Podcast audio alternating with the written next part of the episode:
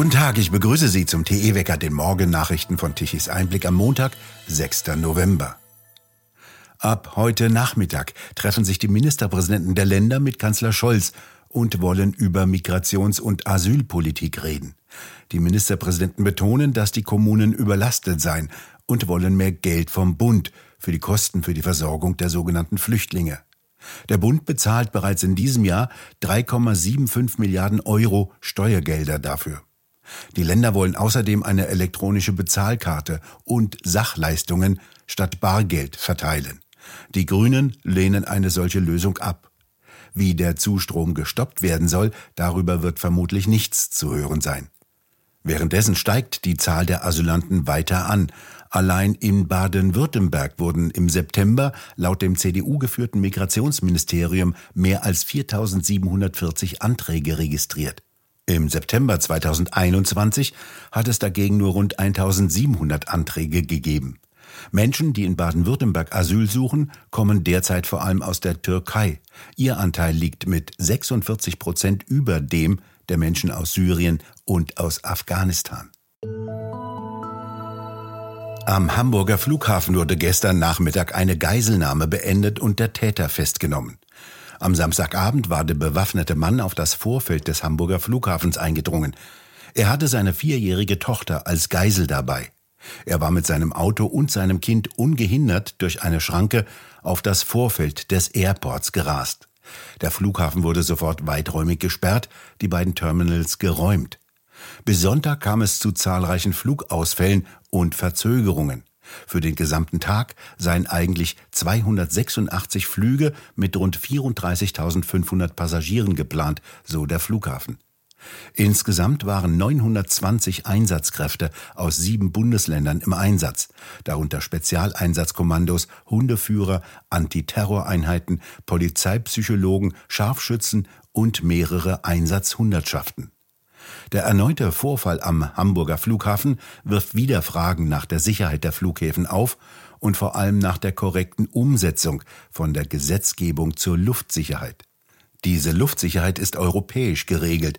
Die entsprechenden Maßnahmen sind im sogenannten Flughafensicherheitsplan aufgeführt, der vertraulich ist und vom Innenministerium genehmigt und gegebenenfalls auch geändert werden muss. Verantwortlich bleibt das Bundesinnenministerium.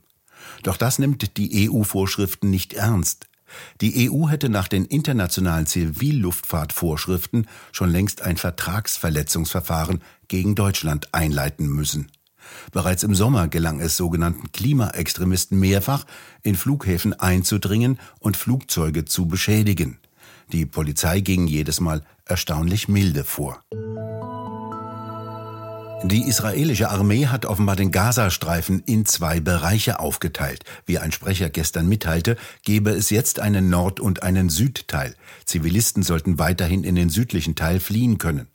Die israelische Armee sei weiterhin dabei, Terroristen im Nahkampf zu eliminieren. Insgesamt seien bisher 2500 Terrorziele bombardiert worden. Bei seinem Besuch im Nahen Osten hatte der amerikanische Außenminister Blinken gesagt, dass die Autonomiebehörde nach dem Krieg wieder die Kontrolle über Gaza übernehmen solle.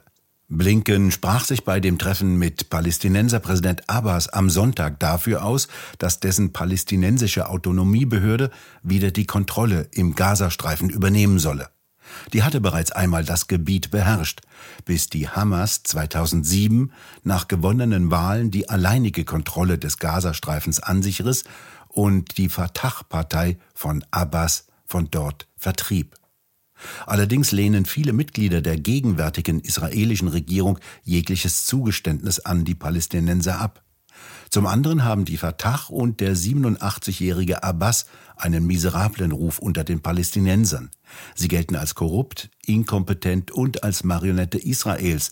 Die Außenminister Ägyptens und Jordaniens erklärten am Samstag nach einem Treffen mit Blinken, dass es zu früh sei, um über die Zukunft des Gazastreifens zu sprechen. Sie forderten einen sofortigen Waffenstillstand, um die humanitäre Krise zu bewältigen.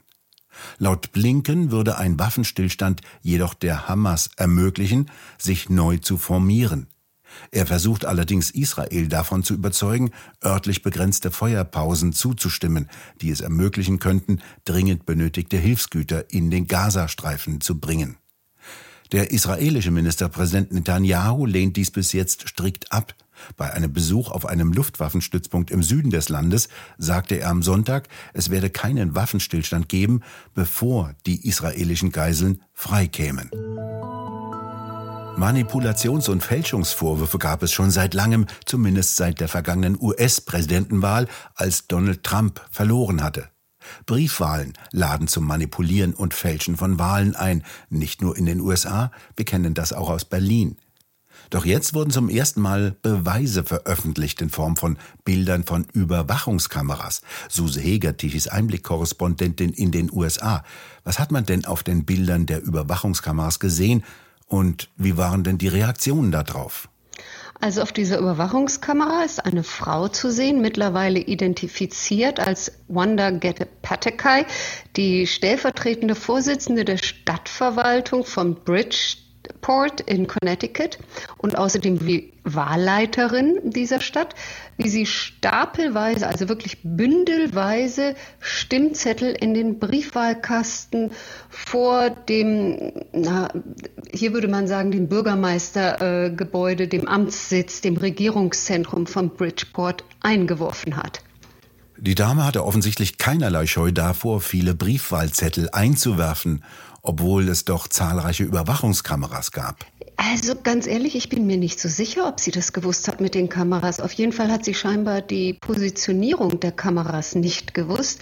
Sie hat sich immer mal umgeschaut, aber nie in Richtung Kamera. Es ist mir ein Rätsel. Es kann aber auch sein, die Kameras sind neu installiert, dass sie das nicht wusste, dass es die Kameras gab. Jedenfalls ist sie damit aufgefallen und diese Videos wurden von einem internen Mitarbeiter der Stadtverwaltung an den Gegenkandidaten, also den unterlegenen Kandidaten der Bürgermeisterwahl geschickt. Denn die Bürgermeisterwahl ist ja aufgrund dieser Stimmzettel, die illegal eingeworfen wurden, am 12. September zugunsten des Amtsinhabers, also des Chefs dieser Dame, entschieden worden. Der lag zwar zunächst mit 470 Stimmen bei der Bürgermeisterwahl hinten, aber nach der Auszählung der Briefwahlstimmen hat er dann überraschenderweise doch noch gewonnen. Und dieses Video von dieser Dame ist jetzt dem unterlegenen Herausforderer John Gomez zugeschickt worden. Daraufhin hat er Klage erhoben und der Richter hat nach Sichtung dieses äh, Videobeweises entschieden, dass die Wahl wiederholt werden muss. Und der Knaller ist jetzt, dass nachdem diese Beweise an die Öffentlichkeit kamen und nachdem der Richter jetzt entschieden hat, dass dort in einem Ausmaß betrogen worden ist, dass, äh, dass es schon dramatisch ist. Also der Richter sagte, ähm, das Gericht ist äh, schockiert und alle Personen, alle Parteien sollten schockiert sein. Und es ist jetzt herausgekommen, dass 2019 bei der zuvor passierten Wahl zum Bürgermeister das Gleiche passiert ist.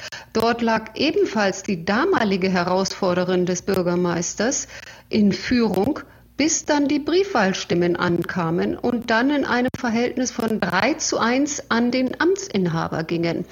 Also mittlerweile gibt es dort einen Begriff, du wurdest Bridgeported.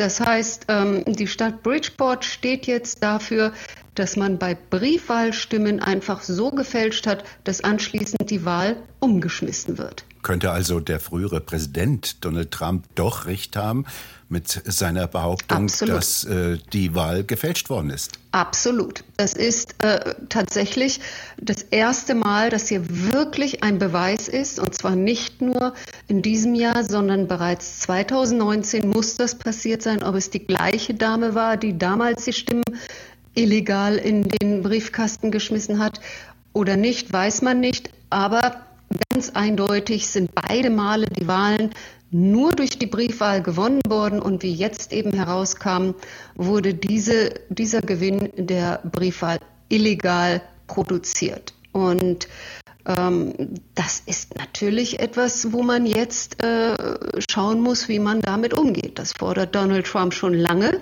Bisher wurde er ausgelacht. Aber äh, jetzt zeigt sich, es muss sogar eine Wahl wiederholt werden. Dieses System der Briefwahlen in Amerika muss überarbeitet werden. In Connecticut zum Beispiel gibt es Briefwahlurnen, die stehen wie, wie Postkästen in Deutschland herum. Also die Einladung zum Missbrauch ist tatsächlich groß.